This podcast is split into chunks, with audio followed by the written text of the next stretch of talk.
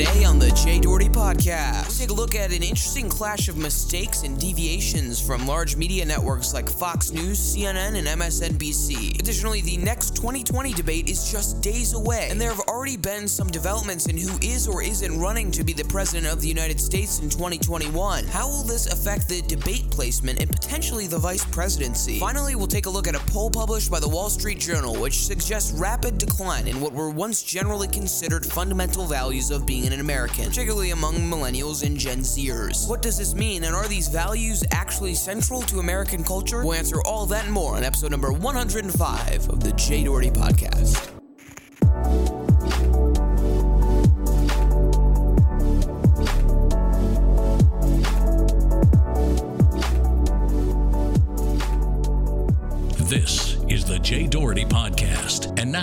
Broadcasting live from downtown Chicago, here's your host, Jay Doherty. That's correct, ladies and gentlemen. Welcome to the Jay Doherty Podcast, episode number 105. Currently, it is 2:16 p.m. Friday, August 30th, 2019. Thank you so much for being here. There's a lot to talk about, a lot happening in the world of politics, a lot happening in the world of media.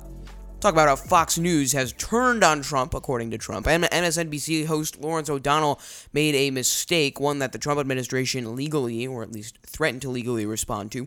And CNN is facing some backlash after hiring former FBI Director Andrew McCabe. We'll also talk about uh, some interesting developments in the 2020 race. Kirsten Gillibrand dropped out as the ABC debate is nearing, and also an interesting Wall Street Journal poll about uh, patriotism and declining American values among specifically younger people like millennials and Gen Zers. I'm saying uh, young relative to the you know the average age here in the world. So. Uh, before we get to any of that, I just want to point out this, uh, and I don't want to spend too much time on this, but Hurricane Dorian has been moving up um, in, into Florida. Started more south uh, near Puerto Rico. It's still uh, in the you know area of the Atlantic Ocean, um, and we're following some developments here. But I just want to just point out the the amusement in which that you know I mean just from the outside it's very amusing how Trump has responded to this now of course Puerto Rico if you look at a map is more southern than Florida it's more southern uh, you know than so so the hurricane, you know, started in Puerto Rico, basically, in terms of United States territory.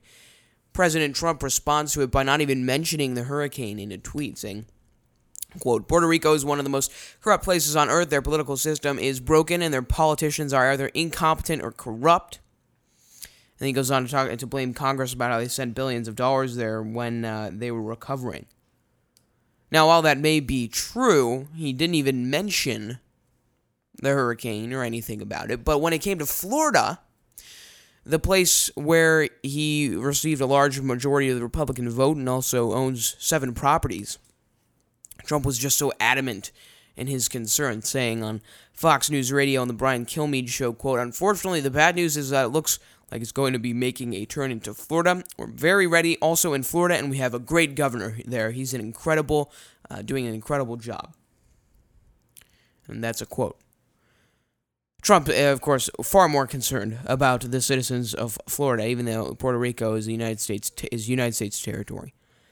Which, I mean, I don't blame him. I, I would probably do the same thing if I were the president, but I think it really looks terrible, especially because he owns Trump International Golf Club, uh, Trump Grande, Trump National Doral in Miami, Trump Hollywood, Trump Towers, Sunny Isles Condos, uh, the Mar-a-Lago Club, of course. He has two private houses and uh, Trump National Golf Club in Jupiter. He seems far more concerned about the people in Florida and the state of his existence and his reputation in Florida than he does in Puerto Rico. And I assume, uh, I mean, there's many reasons that you could point to it. I just don't think it looks good for him to be, uh, you know, thwarting the his his sadness for Florida when Puerto Rico is just as much of the United States territory, and then also blaming Congress for the mess. You know, I, I said this before. He should just ban, declare a ban on all storms. That would be pretty ideal. Um, anyway, that that's that's my first little thing there. Uh, although I do want to talk about um, uh, Fox News. So they Trump basically has assumed for quite some time, and I've said this for a while, that Fox News uh, is state media. That they somehow uh, understood, understand what he's thinking, understood what he was thinking, and then base their programming off of not only that, but also how they could appeal to Trump and the large portion of their audience that votes for Trump or considers to vote for Trump. Um, so recently, they haven't really been appealing to him or his voters, at least according to Donald Trump uh, on Twitter. This Wednesday, August 28th, uh, Trump tweeted, quote, just watch Fox News heavily promoting the Democrats through their DNC communications director spewing out whatever she wanted with zero pushback by anchor Sandra Smith. Terrible considering Fox couldn't even land a debate. The Dems give them nothing. CNN and MSNBC are all in for open border socialists or beyond. Fox hires give Hillary all the questions, Donna uh, Brazile, Juan Williams, and low rating Shep Smith hopeless and clueless. They should all uh, they should go all the way left, and I will still find a way to win. That's what I do. I win. Too bad. Oh, so so so humble. Uh, and also, I I think is attacking now of Fox. He even went on to say that uh, Fox, you know, we need to find another place because Fox is clearly not working for us, which is uh, kind of ridiculous. I mean, you know, Trump said um, that Fox isn't working for him or his voters anymore, uh, which I think is totally, totally ridiculous. And it's actually kind of an insinuation on his parts. I mean, people might support him, they might not watch Fox News. Anyway, this is what he said, uh, Donald Trump said, I don't want to win for myself. I only want to win for the great people. The new Fox News is letting millions of great people down. We have to start looking for a new news outlet. Fox isn't working for us anymore. That was on August 28th. Uh, looking farther back just this month, watching fake news CNN is better than watching Shepard Smith, the lowest rated show on Fox News. Actually, whenever possible, uh, I turn to One America News Network. It is really, I mean, find a new network. What does that even mean? I mean, you know, I understand Fox is conservative, uh, but it really isn't their job to thwart your policies, to promote your poli- policies, to accentuate your thoughts and feelings. I'm talking to President Trump. Uh, and also, you know, just declare that you, you know, uh, watch this guy. I mean, it's who cares, really? I mean, if you happen to turn the channel, you know, uh, but the point here is that Trump is just re- as reactionary to Fox as Fox is to Trump, or at least was to Trump. It's kind of like crime and punishment. They both react to each other and work generally well together in a fair court system, uh, but they only work to well together just because of the institutional and preconceived circumstances uh, about each entity. So that's crime and punishment, and that is crime and punishment. But this is the President of the United States and a conservative TV network you know, crime and punishment work like the Supreme Court. It is a reactionary cause and effect. Trump's relationship has never really been cause and effect until one makes the other mad. And that's where we're at right now. But there's a strange, very broad thought that seems to be lurking in Trump's mind, which that Fox is some sort of uh, a transcribed state run media. And I don't think though that, that that's correct. I really don't. Uh, and I want to read you uh, this man's tweet one more time when he was talking about um, when he said that we need to find a new network. He said, I don't want to win for myself. I only want to win for the great people. The new Fox News is letting millions of great people down. We have to start looking for a new news outlet. Fox isn't working for us anymore. So I, I want you to imagine that when I read those tweets, when you heard me read those tweets, I want you to imagine two things. Number one, that President uh, Trump is the president of the United States, uh, and number two, uh, Fox News is somehow a separate entity as a corporation, but sponsored somehow by the executive branch of the U.S. government, which give them gives them points, writes them news scripts, and ultimately signs the checks. I might be able to empathize a little bit uh, with Trump more if this were the case. And even though that would be one of the last things I would do in that circumstance, I mean, a state run or state sponsored media in America? I mean, if that happened, it'd really be a real mess. And if you just imagine when he says that Fox isn't working for us, we got to find another news outlet. Could you imagine if it was state subsidized, if that were the case? I mean, that, you know, Seems I'm I'm not saying that he thinks that. I really don't think he thinks that, but there seems to be this lurking thought in the back of his mind that. Uh, you know, because Fox is conservative, or generally their opinion hosts are conservative, that they're going to like him. And that's just not the case, especially uh, for uh, many of the hosts, actually. Former Fox News chief political correspondent appeared on CNN as a guest, and he actually said that President Trump is attacking Fox News because he's a crybaby president who likes to bully instead of finding solutions, end quote. Remember, this is the former Fox News chief political correspondent who left in 2018 after their, I, th- I think it was 2018, could be wrong on that date, I'll confirm that. Uh, I think that he just kind of generally was not happy with the coverage that they were kind of pushing with Trump among many things. He basically recognized the more untraditional language that the president uh, used. Um, you know, when he insinuated that the base, his base, the people who follow him on Twitter and the people who, uh, you know, are loyal to him as a president, as a candidate, they need to find another outlet. And I thought this was just really, really interesting. The, the problem with this is that he is effectively telling Fox viewers to boycott Fox News. Uh, we have to find another outlet, he said.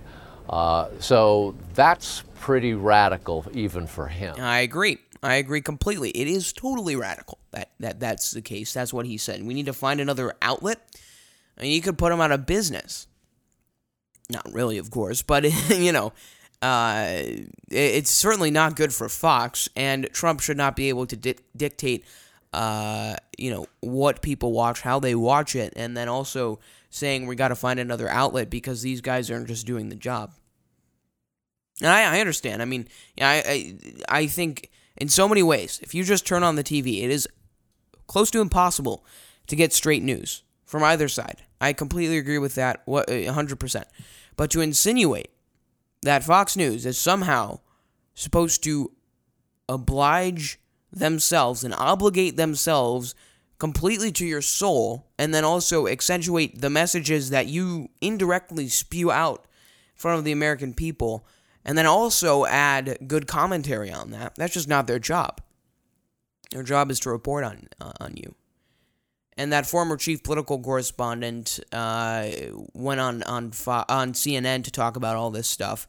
Uh, and that first clip you heard was him on CNN. He also said another thing that was really interesting. An interesting point about the culture of the Republican Party in Congress, one that kind of worships Trump's policy but ignores his rhetoric, just simply because many of their constituents voted for Trump and probably will vote for Trump again in 2016.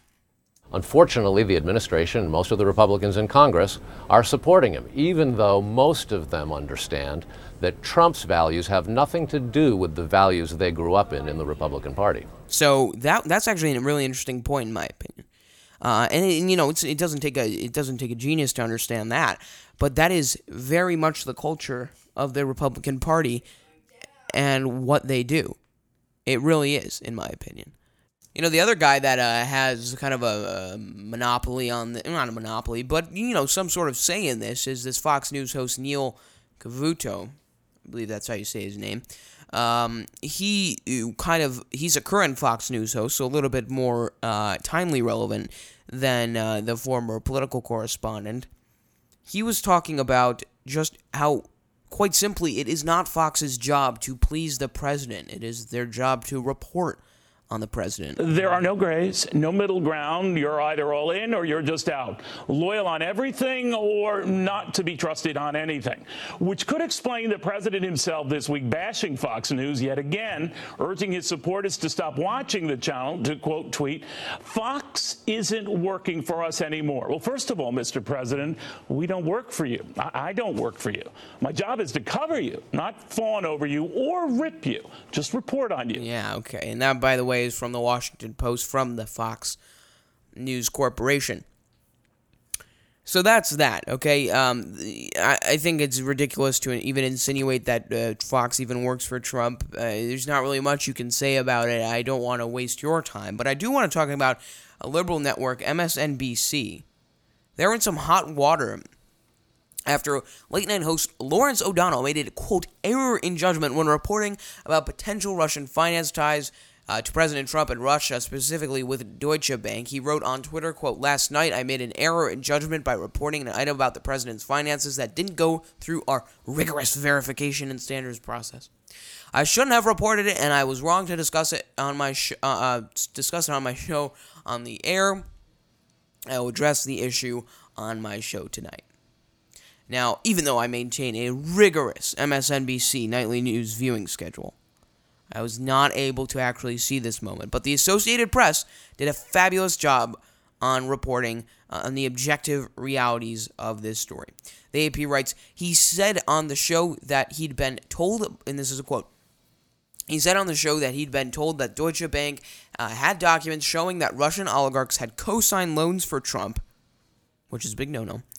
They continue, right? He, he said the report uh, came from a single source who didn't who he didn't identify.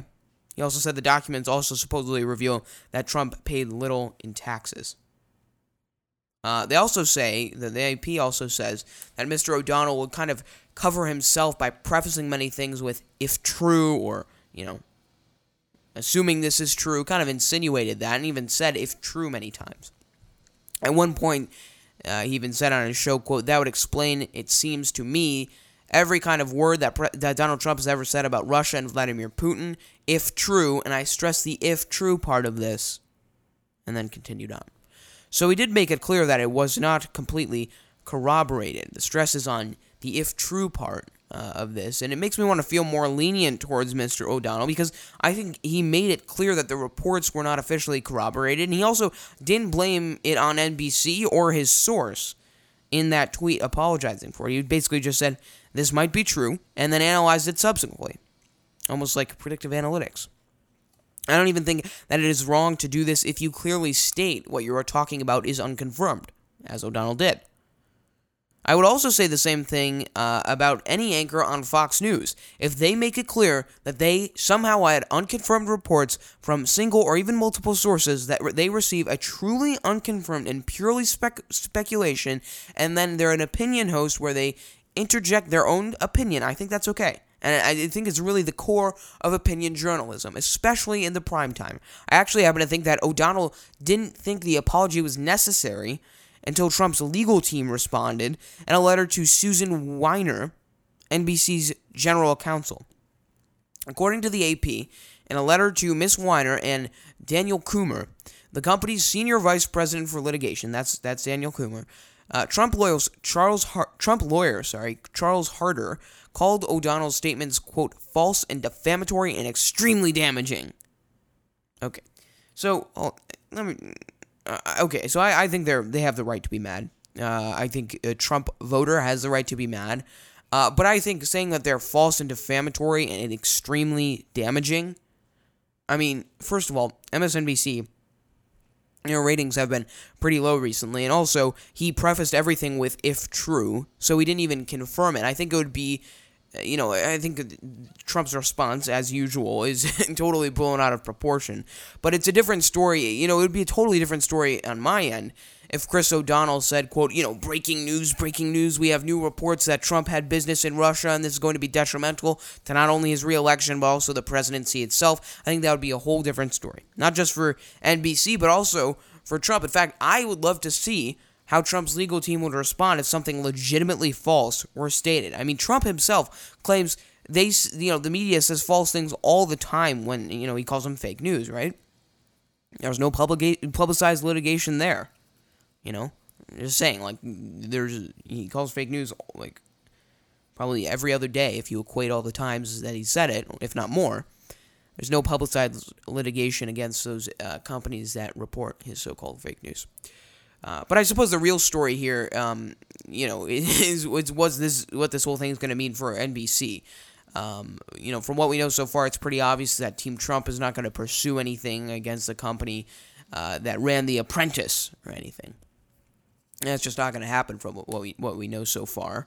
Uh, although I think uh, Trump's lawyers were legitimately, you know, cons- you know, were pushing them. They're saying, you know, if you keep pushing out this uncorroborated, you know, stories that are totally false, we're going to sue everything out of you. We're going to milk you like a cow.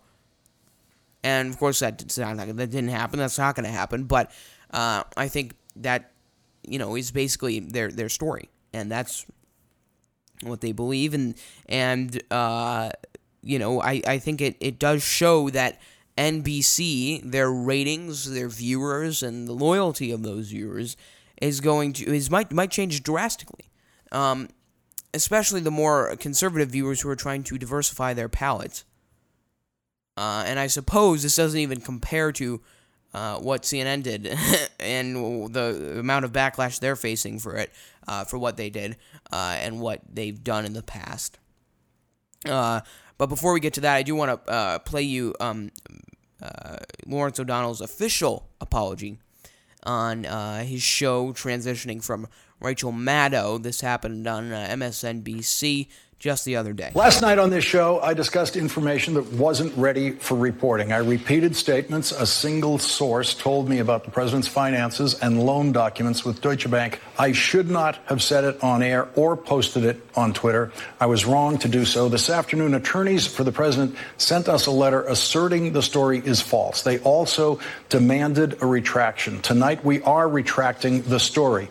We don't know whether the information is inaccurate, but the fact is we do know it wasn't ready for broadcast, and for that, I apologize. All right, Mr. O'Donnell.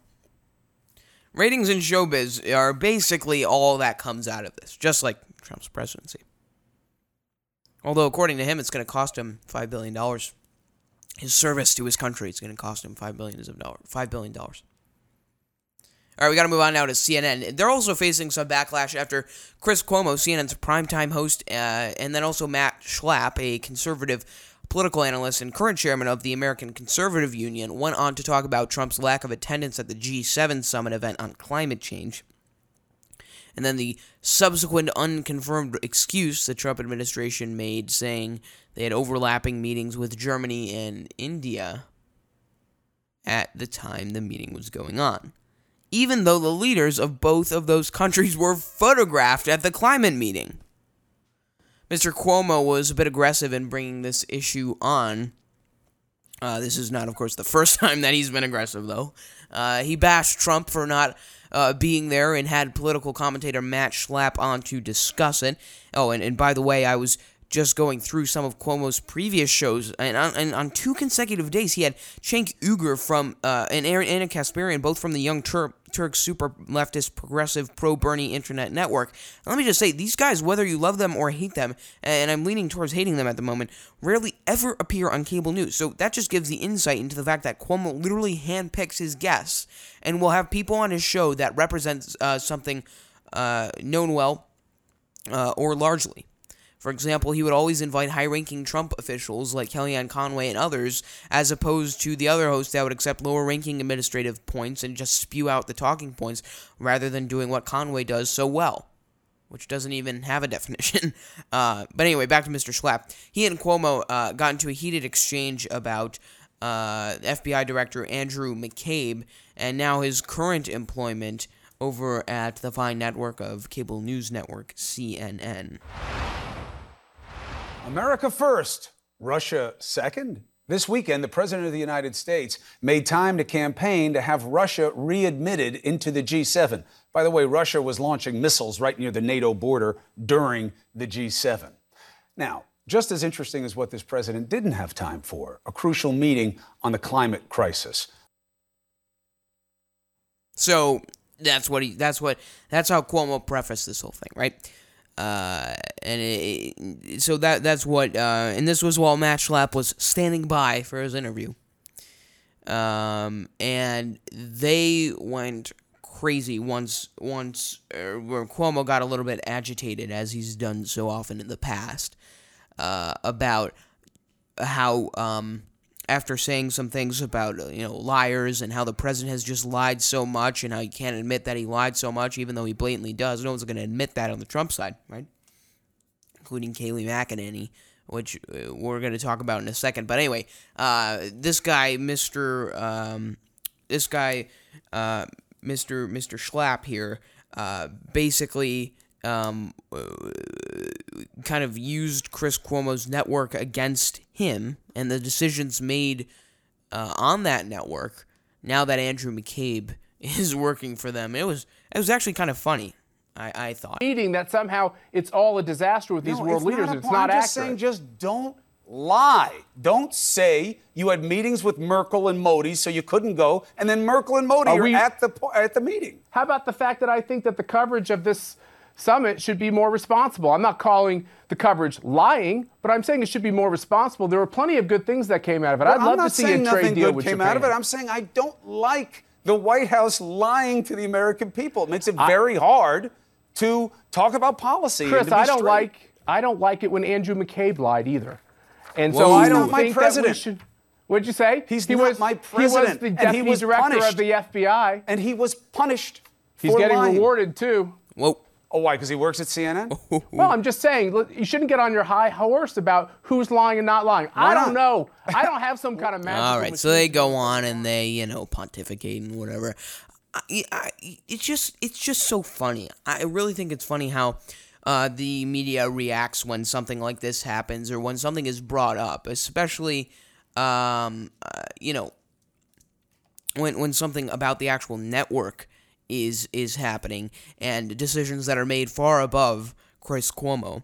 Um, so you know, the, you can make the same argument that you know Fox also hired Sarah Sanders, who even though she didn't hold a place of public power like Deputy Director McCabe, she lied consistently, just like Sean Spicer, and they're they're getting hired at media networks too. I mean, Sean Spicer's a pretty avid self promoter, so I agree with the argument, but I don't think it has to go both ways. I actually don't think that Cuomo, the Cuomo McCabe story, is that big of a deal objectively. But I thought it was interesting how Cuomo actually jump jumped in and said, "Oh, why? Because McCabe works for CNN." I mean, he could have just, you know, let that slip and say, you know, well, I don't want to make the headlines anymore than I already have. And so I'm just going to let it slip. So uh, speaking of the making the headlines, uh, Kayleigh McEnany uh, has been all over the headlines after uh, the conservative analyst, that crazy conservative analyst who uh, now works for Trump's campaign and was formerly an RNC spokeswoman, literally said that the president has never lied, even when Fox News and the rest of the fake news media frequently points out his objective lies, just like at this G7 summit. He constantly lies. And uh, Miss McEnany failed to corroborate that information when asked by Chris Cuomo. If he didn't take things out of doesn't lie. context, if he didn't demonize people for being different, if he didn't make it okay to be bigoted, then He doesn't would lie. not get the same kind of criticism. He doesn't lie. Look at The this. press you lies. don't look at Fox News and call it state TV. Guess who lies? The press lies. And You don't take think it from this me. president has Take ever it- lied? Take it from Jim Comey, who literally called out You called don't out a think New this York. president has Let lied to me the finish, American Chris. people? No, You I have don't to think answer the that president question has first. lied. He I has don't never think the lied to the American lied. people. No, I don't Kayleigh think the McEnany, president your has lied. credibility will be shot with my CNN audience if you don't back off that statement. All right, so they go on. think Uh, you know, lied to the I actually think it's an interesting fake news has point. lied to the Has the president Uh, lie yeah, to I'm just gonna let that play. He says like, "Oh, you know, um, my your credibility with my audience is gonna be shot." I think that's actually an interesting point, uh, and it's it's actually kind of a a big uh matter you know in in her eyes saying look i you know i kind of want to represent i want to do my job i want to go on these liberal media networks. She's actually one of the smart conservatives working for trump the very few including him. Um and you know she says that trump never lied. Okay well that is just blatantly blatantly incorrect According to the Washington Post, in 928 days, Trump has made uh, at least 12,019 false or misleading claims. Among those most repeated claims, he's building the wall faster than ever. There's never been a time in the history of our country than we have right now. The highest number of people are employed, the best employment numbers for African American, Hispanic, women, for everybody. He said, I mean, we have the best numbers we've ever had. He also has said, this is again among the most repeated, that China is intent on continuing to receive the hundreds of billions of dollars they have been taking from the United States with unfair trade practices and currency manipulation. Uh, he also said that these are the that he's implementing the biggest tax and regulation cuts in history. I think his fiscal policy, which he does not write, is actually decent, but it is objectively false to say that he is making the biggest tax cuts and regulations, biggest tax and regulation cuts in history. He also said we're trying to have a good relationship with Russia. Uh, it's very hard in light of the phony witch hunt, which is now dead. Uh, and then he also said the greatest betrayal committed by the Democrats is their support for open borders, and these open borders would overwhelm schools and hospitals, drain public services, and flood communities with poisonous drugs. Okay, th- so so I don't think anyone, and I I mean I, you could always make the argument otherwise, but besides the crazy radical left that uh, many of them hold very irrelevant positions, but conservatives like to talk about them because they just so happen to be, you know, activists and young and on actual media platforms other than just cable. And they also represent a very flawed, skewed image of the Democratic Party that doesn't even appeal to even the Democrats, let alone the conservatives. Trump can scare them by saying that. And by because Fox supports the very small minority of Democrats who are radical leftists, he can reinforce that narrative. Uh, he also has said for the last 20 years, China has taken hundreds and hundreds of billion dollars out of our country. That is not true. The United States trade deficit, goods and services in 2018 with China was 378 billion. Uh, he often just cited, cites the goods deficit, which was 375 billion dollars in 2017 and over 400 billion in 2018. In any case, uh, countries do not make or lose money on trade deficits. Then he also said, We're rebuilding the awesome might of the United States and military. It will soon be, soon be stronger, relatively speaking, than any time in our history. Okay, so I mean, it's kind of insinuated that it's relatively speaking. What, what would be the other way that you could be speaking? Non relatively? Saying that any time in our history, you don't even have to. I mean, it, and I, I mean that just kind of makes it a little bit murky there. You know, he has to say relatively speaking. That's very broad. The military budget has declined in recent years as a result of decreases for, you know, overseas contingency operations, uh, especially in Iraq and Afghanistan. And the wars over there came to a close. Uh, and you can literally on the Washington Post website, and I'll have this linked on the website, j-doherty.com, you can search the database by what he has lied Things include ec- economy, immigration, jobs, foreign policy, election, environment, biographical record, crime, terrorism, guns, education, trade. You can filter by statement. Facebook, remarks, Twitter, interviews, uh, vlogs, campaign rallies, all that stuff. And it's really, really cool how they have this all set up. The Washington Post has a great digital team. Very, very good digital team. And by the way, some of those claims I just read, they're not all. Uh, they're not all uh, blatantly false, but many of them are misleading, and many of them have been said over uh, 130 times. In fact, all of them have been clo- said over 140 times by the president himself, or something along the lines of that. So when Miss McEnany makes these crazy arguments, it's just not true, and she really got it in with Mr. Cuomo. But I'm going to ask never... you this one more time. Kayleigh McEnany, do you believe this president has ever lied to the American no. people? No. I don't believe the president wow. has lied. I believe the fake news media. Do you, you believe the fake news IFB media right has out of lied? my head. Do you believe the fake news media has Interview's lied? over, Kayleigh. Please, if you can't admit that this president has lied to the American people, you will not the have credibility with the audience. Media lies, you got a long way to go, Kayleigh. Okay, uh, so I I actually kind of respect more so the people who work for the Republican Party as a party uh, rather than the president himself. I mean, I literally, and especially, I mean, Trump's lawyers. Like, what do you, what do you think those lawyers that Trump has have to go through? I mean, he blatantly, blatantly lies hundreds of times per day. And, uh, you know, whether publicly or privately, he just is a liar. He is a consistent liar. And if you defend him, you are also basically a liar. And if you reinforce that he doesn't lie, which is clearly false on so in so so so many ways, then you are twice as much of a liar by my standards and by general general standards, I would assume. I don't want to waste your time with those guys. We're already 35 minutes in almost to this episode. Got to talk about the 2020 race. Kirsten Gillibrand has dropped out of the ABC debates in the 2020 presidential election as a whole. Talk about all that and what it means right here on the Jay Doherty podcast. All right, Kirsten Gillibrand, that lady, yes, she is the New York Junior United States Senator. She dropped out of the race, uh, the 2020 presidential election, after low fundraising numbers and a lack of poll traction. She is uh, now, like all Democratic, can- she is now, like all Democratic candidates since the dawn of time, open to be the vice president or just supporting the nominee, whoever he or she may be. In the debates, she needed to be better, in my opinion.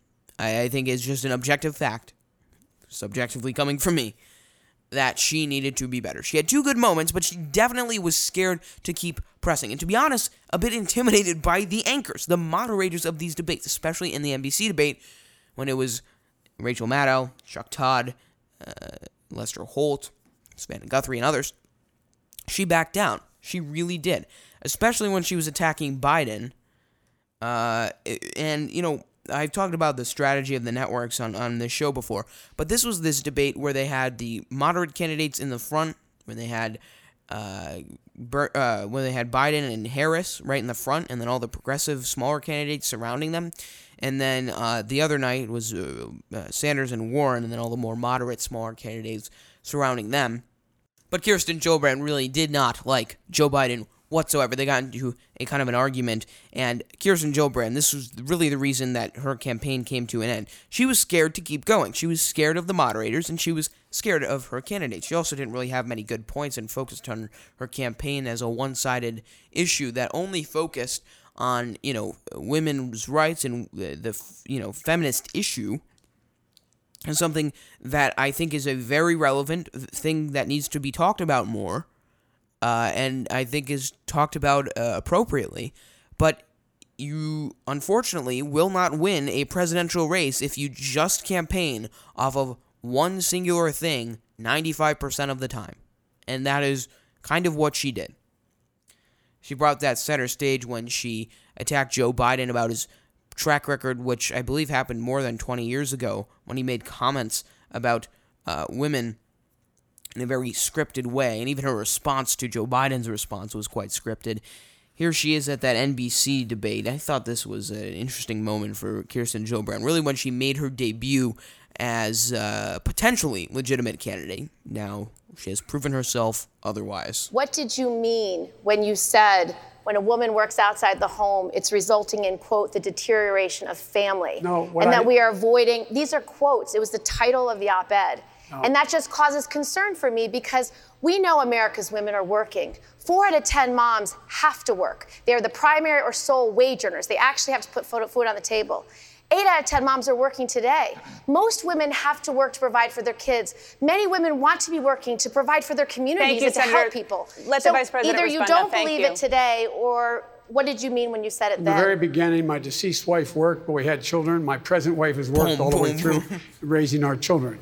The fact of the matter is, the situation is one that I don't know what's happened. I go. wrote the Violence Against Women Act. Lilly Ledbetter. I was deeply involved in making sure there the equal pay amendments. I was deeply involved in all of these things. I came up with the It's On Us proposal to see to it that women were treated more decently on college campuses. You came to Syracuse University with me and said it was wonderful. I'm passionate about the concern making sure women are treated equally. Here we go. I don't know what's happened except that you're now running for president. Whoa! So I understand, you know, Mr. Vice President. that is where she just utterly got destroyed. I mean, seriously, she just got destroyed by Mr. Biden, and good for him. He literally, like, she would just like dropped a little tiny bomb, and he just came down, boom, boom, boom, boom, boom. And then she had a really weak response to these anchors, and this is really, I think, contributed to the beginning of her demise as a presidential candidate. I think it would actually be a little bit better if she didn't even have this moment to begin with. I respect you deeply. But those words are very specific. You said women working outside the home would lead to the deterioration of family. My grandmother worked outside the home. So- my, my mother worked outside the home. And and Thank for- you, Senator Gillibrand. So well, he I- I- has. I wanna either, bring Senator Harris Either he this no longer believes it. I I mean, I just think he needs to. I never to. believed it. I mean, I just think she needs to, you know. I mean, it's totally scripted. She just sounded weak. I mean, I, you know, and, and she had a decent argument. Uh, if it was true, and if she, and, you know, and if Biden actually really did not have a track record of supporting women, uh, but if that was the case, everyone would be talking about it. I mean, Biden is clearly not a racist. I think he is uh, has his moments, and he's had his moments famously. Uh, but he's I don't think he's a racist. I don't think he is you know anti women in any way. Uh, but I do think um, Kirsten Gillibrand, if she were kind of a better debate and actually picked the issues that mattered more on a day to day level to the majority of Americans, and then also mixed what she believes in fundamentally into her campaign, she would have done better. I really just think that think that that would be a better thing. You have to appeal to a diverse audience, but you can also interject your own fundamental values into your campaign, which you should. That is the goal of American elections. Uh, I wrote and talked about on this podcast that Kirsten Gillibrand needed to be better. This was on July 31st after that debate. I think she had two good moments, but definitely scared was scared to keep pressing and to be honest intimidated by the anchors. She she backed down on everything basically. And that was not good. Um, so Gabbard will uh, not all. So, so first of all, Jill Gillibrand's not going to be in the in the, in the next debate. She didn't make the cut. Uh, Gabbard is not going to be included in the third debate. Uh, people, I think this is starting. Kirsten Gillibrand has started the dropout season. This is where everyone's going to start to drop out. The next coming months, especially in September, October, no, October, November, we're going to see a lot of candidates drop out uh, like Bill de Blasio, uh, Marianne Williamson, others, they might just drop out. And uh, we'll see also some more other lower profile candidates uh, begin to drop out as well. Uh, so we're uh, we'll keep an eye on the 2020 race, of course, and update you accordingly. but I think it's going to be um, really interesting to see what happens to Gillibrand and actually what she's going to do because she really left it open very broadly in a video that she released when she dropped out of the presidential race. I cut it up just for the highlights. Uh, but she she basically said, "I'm not running for president, but I am open to any job offers that may have anything to do with the second highest role in the executive uh, branch of government." That's how broadly, but specifically, she spoke and insinuated so much in this very generically uh, produced video announcing the end of her campaign and that she is dropping out of the race for president. Hey everyone, I wanted you to hear it from me first, but after more than eight incredible months, I'm ending my presidential campaign. I know this isn't the result we wanted. We wanted to win this race, but it's important to know when it's not your time and to know how you can best serve your community and country. I believe I can best serve by helping to unite us to beat Donald Trump in 2020. Okay, so I, I believe that too. I mean, you know, I think any American who doesn't like Trump believes that. So what does that mean, though? You know, serve your country. I suppose she is less broad uh, near the end of the video, but still equally, or not equally, but it's still less less broad, far less broad, uh, and uh, you really just don't know what she's talking about. And I don't think that's ever a good uh, thing to know or to have that feeling after you walk away from a video produced by a candidate for president of the United States. This is what she said near the end of the video. Our work is not done, and we have a clear mission in front of us. We have to defeat President Trump, flip the Senate, and elect women up and down the ballot. Can't wait to keep speaking out, marching, and fighting with you. Together, we will make people's lives better, no matter who you are where you live, or who you love. And I know that together we will win this fight. Thank you so much for everything, and I'll see you soon. Okay, so what does that mean? Uh, I mean, you know, thank you so much for everything. I'll see you soon. Uh, is she talking to her constituents? Is she talking to the United States? What is she talking about? And I that that's the question that you are forced to kind of come come away with. She's a very interesting candidate. I think she that was kind of her very broad way of explaining that she is open to supporting the next the, de- the next Democratic nominee, and she's also uh, looking for uh, to be the vice president of the United States if she's given the opportunity, or maybe even not given the opportunity. She's still looking for it. Um, and also, by the way, just on a purely technical note, the the volume of that music, like just listen to this, how how loud the volume is. It almost it overrides her voice completely. And I'm not doing any post EQ on my end coming from Kirsten Gillibrand. and just listen. I, it's kind of it gets worse as the um, this second clip goes on. But on a, I mean, just on a purely technical level, always err on the side that the music should be lower, not higher. Together, we will make people's lives better. Like, do, do you see no how that overrides you it? are, where you live, or who you love. And I know that All together. right, so it gets better as you know, but with those drums, they really overpower her voice. So uh, I'm sure you can make a lot of money making that generic music, but it is certainly something that you uh, that one must learn when they do campaigns. In my very, very humble and uneducated opinion.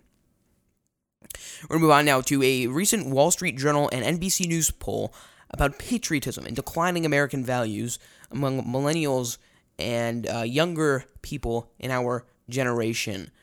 That is next on the Jay Doherty podcast. Chad Day from the Wall Street Journal published a truly fascinating article about uh, the generational shift in beliefs, particularly unique to America and Americans' values. The article reads, quote, "The values that Americans say define the national character are changing as younger generations rate patriotism, religion, and having children less import as less uh, important to them uh, than they did young people two decades ago." A new Wall Street Journal NBC News survey finds. So it's at the the results are very fascinating, and I don't want to draw too many conclusions, uh, but the basic uh, things that I took away from it were about patriotism, religion, and having children. Patriotism from ages 55 to 91.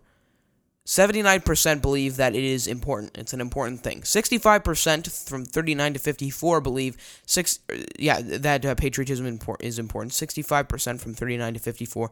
42% for 18 to 38. So 42 for 18 to 38, 65% for 39 to 54 and 79 for 55 to 91. Uh, I'm sure that sounds confusing, taking out taken out of context, but that is what uh, patriotism is. Basically, the older you get, the more dramatically you believe that your loyalty and your innate belief in the foundation of this country is more likely to be, uh, you know, possessed within you when as you grow older and as you are older. Um, because there is a very, especially on uh, on the left, there is a like the far left, not not so much the the center left.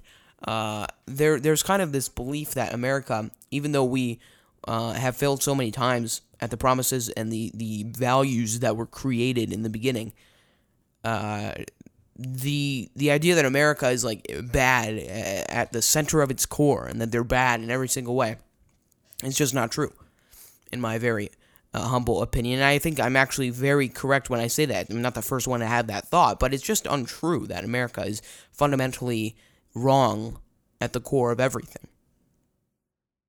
Uh, speaking of morals, religion 30% consider religion as important to them, ranging from 18 to 38. Ages 39 to 54, 52% believe religion is important. From ages 55 to 91, 67% believe religion is very important to them. From ages 18 to 38, having children, basically advancing the human race, 32% say is uh, important to them. From 39 to 54, 44%, and from 55 to 91, 54%. Uh, so, now I'm just going to go through each of these and what I think. I, I think the idea of patriotism, the belief in it, it mostly shifted by young far left Democrats that America is a terrible country based on fundamentally immoral values. That is not the case. That's why the poll numbers have literally gone from low to middle to high in all of these age categories, including religion and having children. Religion is believing in something bigger than yourself. Obviously, the uh, Constitution gives you freedom of religion, so it's totally up to you what you choose or not choose to believe in. Uh, but I do think there are uh, some contributions, especially uh, you know, in in many religious uh, that many religion religious aspects offer. So that's just my little uh, rant about that. I don't want to go in too far. So it's basically up to you what you want to believe in, and I don't know really the broad language of this polls doesn't suggest whether or not atheism is included in that religion poll because by definition, atheism is basically you know it, is phraseo- phraseologically equivalent to monotheism, polytheism, atheism, having children. Uh, this is more of the future, I think, in this poll. Uh, you know, I don't want to. I, I personally do not want to have children. I do not want to get married. I understand that having children, uh, you know, is by the advancement of the human race essential, especially in America, where we have the best schools, the best innovation, and the best track record of having a fair society. Um, but you know, I think um, this this is while it's pretty low, especially as uh, the younger you get from ages 18 to 38 it is not surprising to uh, me, but and you know you never know. I mean, people, especially as you get older, your priorities shift and your circumstances, especially financially, uh, shift. So you know, every everything changes basically, and all of these, including the ages fifty-five to ninety-one, those are all subject to change as well. That is my little rant on that. All right, so that's basically my my perspective on on the polls side of this. This interesting poll. We'll have it linked on the website.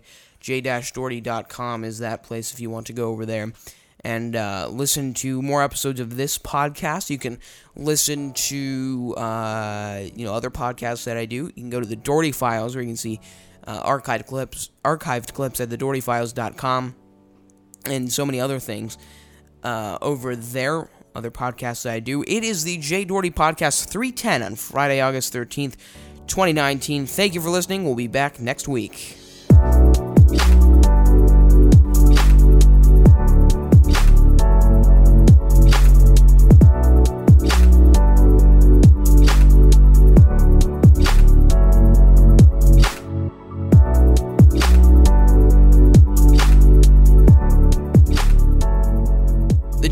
Podcast is hosted in the JD Media Network studios in Chicago, Illinois. The Jay Doherty Podcast is hosted, produced, edited, and mixed by Jay Doherty. TJDP is voiced by Newsmike VoiceOver, hosted by Blubrry, and edited with Audition. The Jay Doherty Podcast is a JD Media Network production. Copyright Jay Doherty 2019.